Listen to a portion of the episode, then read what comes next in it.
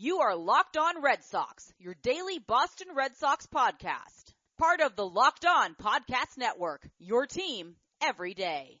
Welcome to the Locked On Red Sox podcast, part of the Locked On Podcast Network, your team every day. I'm your host, Jake Devereaux, joined as usual by my co-host, Matt Collins. We are here to bring you the best Red Sox coverage on the internet Monday through Friday, and we want to be part of your daily routine. So be sure to subscribe to us on Himalaya, Apple Podcasts, Google Podcasts, or Spotify.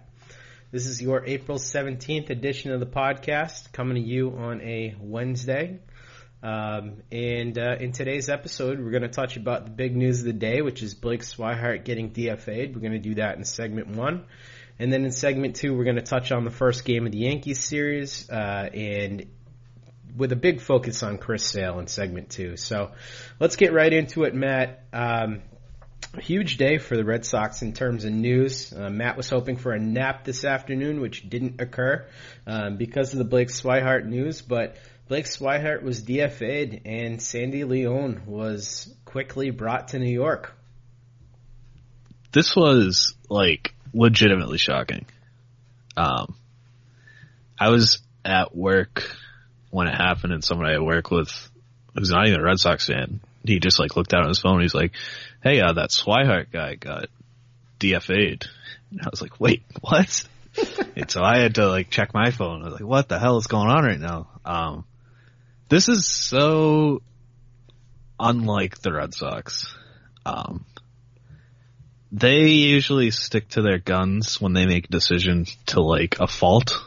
Um, and they made a decision to go with Swihart over Leon to start the season. And to see them switch, make this switch so quickly, it, I said this when I first heard the news, it just feels so panicky. And I also said I don't know that panicky is bad right now because, I mean, obviously they're playing like absolute garbage. So maybe they need to panic, but it just, this isn't what I'm used to with them. I'm totally caught off guard.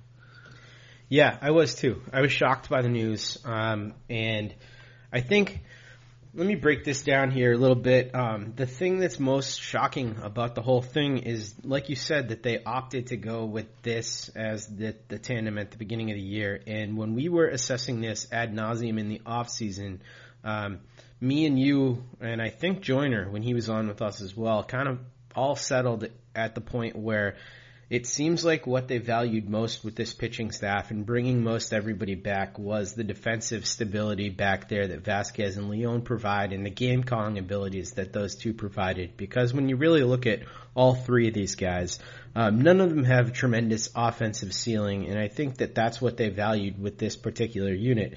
And for them to make this weird choice where they were going to go with Swihart, but then pivot so quickly.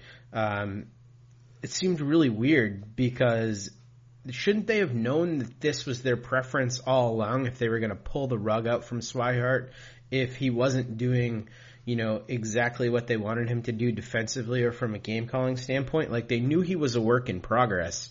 Um, and it seems like that calculus should have been made, and they risked losing Sandy Leon um, by sending him down without any options as well. So in a way, they got kind of lucky um, with this whole well, thing. I don't know if that's fair. I mean, Sandy Leon, I like what he brings to the table, but he's not good. Um, and Dombrowski pretty much said they knew he was going to get through waivers, and that's part of the reason they did it is they knew that he was going to make it through, and so they could buy themselves some time to see what they had in Swihart. But at the same time, they already knew what they had in Swihart. Yeah, Like I don't know, I don't know what they thought was going to change in two weeks. I mean, I could see if he was saying like, let's give him three months and see what happens. That's different.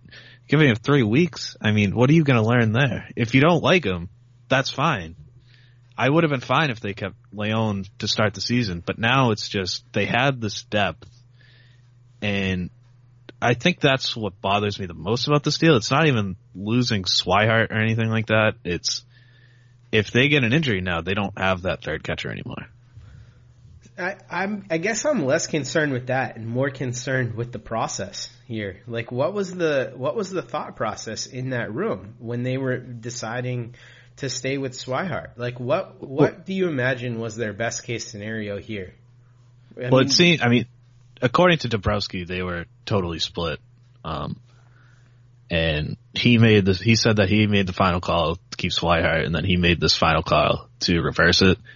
Um, they went out of their way multiple times today when talking about this to say the pitchers didn't come and ask for Leon back pretty much, which, uh, leads me to believe that the pitchers absolutely gave to them and asked for Leon back. I mean, I don't think they would say it so many times unless, yeah. like, it's protesting too much. So, um, I, I think they just are desperate to turn around with this pitching and this is how they're trying to do it. Um, like I said, I'm still kind of in shock. I just, it just is so weird.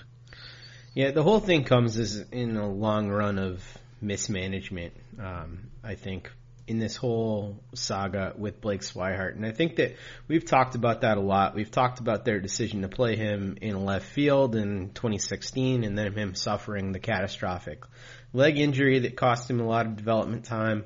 Um, We've talked a lot over various podcasts that we've had together. Uh, for those of you who've been listening to me and Matt uh, for a while um, about all the lost development time he had, but some of this does have to fall on Blake Swihart. Like Blake Swihart just didn't um, he didn't make the defensive strides uh, that he needed to over the time that he had. It's not like he hasn't been doing this for a while. I mean, he's been a pro since 2012, really. Uh, and he's been a catcher since 2012. So that's seven years of on and off time. Granted, there is injuries, but he's got 960 total innings at catcher. Uh, and that's enough time for uh, Blake Swihart to figure out how to call a game effectively, uh, be better at blocking pitches, and um, frankly, the much vaunted offense from Blake Swihart hasn't been all that impressive either. Um, and it's clear, I think, and we've talked about this as well, that Dave Dombrowski's preference is to be strong defensively up the middle. We see that with the tolerance of Jackie Bradley's off and on bat. We see that with these guys. Um, and I think that that's a philosophy that they care a lot more about, which makes it all the more confusing to me why they even entertained him for two weeks with this, you know, ridiculous. I don't even know what it was. Like, I don't know, show. I can't even call it an audition. Yeah. I don't even. It's not. I don't know time. what it was either. It's it's just fucking weird. Um, the whole I, way that this was handled, and I I think he was handled badly as a prospect, but the blame just it it does fall a lot on on Swihart at this point. I uh, I flabbergasted that you're saying this. Not that I disagree. I can't believe you're like the first person I've heard say that today, and I feel like I'm taking crazy pills. Like, you're right. It's possible for two things to be true at once. He was handled horribly, but you can't lean on that excuse for like his entire career. I mean, prospects flame out. It happens. And maybe Swihart's going to latch on somewhere else. I don't think he was ever going to hit here. I don't think he was ever going to be anything more than like a lower level backup in Boston. So, I mean, that's, that's the biggest thing about all of this is like as crazy as it is and as visceral of a reaction it's getting from pretty much everyone. At the end of the day, we're talking about Blake Swihart and Sandy Leon. Like we're talking about two replacement level at best players and yeah. it's just not going to move the needle that much either way. Yeah, and if one makes your ace pitcher and the rest of the staff feel more comfortable than the other, then that's the guy you yeah. go with, and that's what we thought at the beginning. It's just yeah, that's the, weirdest thing is that yeah. they didn't do it. I I don't. It's it makes no sense. I don't. I wish I was in the room when they made that decision because I'd be fascinated to hear that conversation. Yeah, I agree. It just it's totally befuddling as to how um, they made that choice and then this choice so close together when us from the outside clearly landed on that the best choice is going to be the tandem that they have now and that they're going to have for the rest of the season in Leon and Vazquez. So, well, not even that. I mean, when this when they first made that choice, I mean, our reaction was, well, they're thinking more long term here, right? So for them to change course in three weeks is just totally bizarre. Yeah, what they saw in those three weeks, I just I will never understand. Yeah, I mean, and he didn't even really play that much. It's just so weird. Yeah. Well, the Blake Swihart saga is effectively over. Um, I expect that someone will claim him. Oh yeah, absolutely. Yeah, he's prime. He's making nine hundred thousand this year. He'll some team, I don't know, the Royals came to mind immediately. Somebody will get him. Some rebuilding team that has at bats. Well, when we come back for segment two, we're going to break down today's loss to the Yankees and talk a little bit about Chris Sale. All right, welcome back. So Matt, wasn't a pretty one today. Um, Red Sox end up losing eight nothing to the Yankees. Shut out by an excellent James Paxton. But I think the biggest story and what we have to start with is how Chris Sale looked. So, what were your impressions from this Chris Sale start? Well, the velocity was back, um, and uh, remember when we were talking after his first start that velocity is we're overblowing the velocity and it's not everything. Well, we got the other end of that spectrum today because the velocity is back, but he could not. His location wasn't there. Um, he got away with some misses, and he's when he's got the stuff that he had in this game, he's gonna get away with some misses, and that'll be okay. But not as many as he had tonight. Um, the Yankees were hitting everything hard, and eventually they started falling in. Um, and I mean, he's clearly frustrated. He said after the game that he's he embarrassed his family, which I mean that might be a little extreme, but um, yeah, he's just he's something's off. It's Yeah. got to be mechanical, I think, at this point. But um, I don't know. I mean, he he looked as good as he has. He was working in that quick pace that we haven't quite seen so far this year. But when you're leaving fastballs over the plate, even to a depleted Yankees lineup like this, they're gonna hit it. Yeah, I mean, he looked more comfortable than I've seen him look at any point uh, during. The And the I think year. Leon is part of that for sure. Yeah, I agree. I agree, and I think Leon is just a very confident game caller. He knows these pitchers so well. Uh, Chris Sale specifically, um, he did lean on that four seam and that slider combo tonight very, very heavily. He threw 33 of his four seams. Um, he averaged 95 and a half miles an hour on that. Got all the way up to 97 and a half, and he threw 46 sliders, um, which um, the slider he wasn't I, I didn't think that he had a great feel for his slider tonight. He got eight swinging strikes on it, but I didn't feel that it was one of his best uh, nights with that pitch. It was inconsistent because he had a few that were like nasty, but yeah, he had I think more. The majority of them were subpar by his standards. I gotta say, I can't remember a pitcher who I've ever watched as much as Chris Sale, um, who is able to just with a mechanical tweak um, screw around with his velocity as much as Chris Sale is. Like it's it's just weird to me that a guy can go, you know, from averaging 89 on his fastball to averaging 95 and a half on it within three weeks. Um, and it's the way that they explain it. He got in the uh, the sort of biomechanical lab that they have there at Fenway and tweaked a couple things in his mechanics and is now getting more similar extension to what he had last year and that's the difference on the the velo. It's just it's kind of weird. I've never I mean, it- seen that. Yeah, it kind of makes sense with the way he throws, though. I mean, he's got such a unique style where he's coming from pretty much like the first baseline. So, um, he pretty much, I mean, he obviously isn't relying on muscle mass or anything to get that fastball up. It's all about that extension. So, I mean, it makes sense. Yeah, I, I think when you look at it that way, it certainly does. Um, he threw his changeup nine times as well. Uh, got a couple swinging strikes on the changeup. The changeup seemed to actually be working pretty good for him today.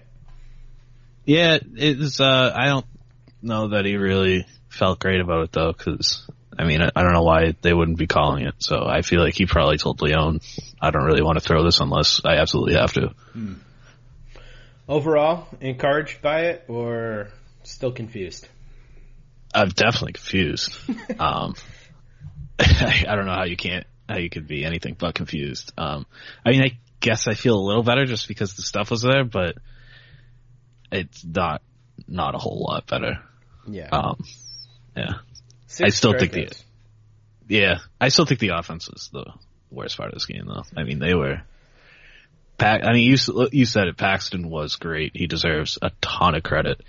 Um, he looked like the best version of himself, but the Red Sox, they gotta they gotta do something. I mean, this is absolutely brutal. The when Bogaerts and Betts and Bogaerts second and third, nobody out, and they got Martinez, Pearce, Moreland coming up, and they don't get one run, and it was a two nothing game at that point. That's flat out unacceptable. I mean, at the very least, put the ball on the ground. Yeah. Like if you're not going to be able to hit it far enough in the air, put it on the ground and get one run in. I mean, that was just that was a joke. I mean, that was it was only two nothing at that point, and it felt like the game. Yeah, um, this offense is going really bad, and I think the it was kind of the worst combo of things. You had a wicked good lefty on the mound in James Paxton, who's pitching just about as good as Paxton has ever pitched before against the Red Sox lineup that gets eaten up by lefties and that is just performing about as bad as possible. So you you get those things together, and it's just a recipe for disaster.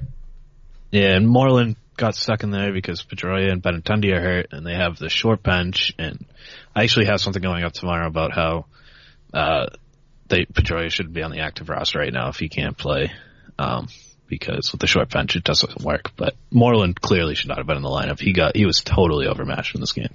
Do we have any news on Pedroia as to what's going on with him? Is it just more knee discomfort? Just it, it just seems like they don't. Yeah, I mean it's got to be something like that, and they don't want to push him, which is fine. But that's why they give you 30 days to rehab. yeah. And I don't know if you're going to be playing. If you're going to be playing with a three man bench, you can't have one of the guys on your roster only be available like three out of five games. Yeah, that's not a not a situation that's very sustainable with Pedroia. I wonder if this is. Uh, mm, I don't know. I don't want to say it, but it doesn't look good for him right now. Sure. I mean, I don't think it's the end or anything. I just think he's he wasn't ready to come back, and they shouldn't have pushed him so quickly. yep, same story as last year, I guess. Yeah. All right, well that does it for our show. Hopefully uh, tomorrow the Red Sox can do a little bit better than uh, eight nothing shutout. Can't be worse. Knock on wood, because it definitely can. That's for damn sure. Uh, we hope you enjoyed the show. Be sure to subscribe to us so we can be part of your daily routine. If you like the show, please go on, rate and review us, and follow us on Twitter. You can follow the Locked On account at LO underscore Red Sox. You can follow Matt at Matt R.Y. Collins.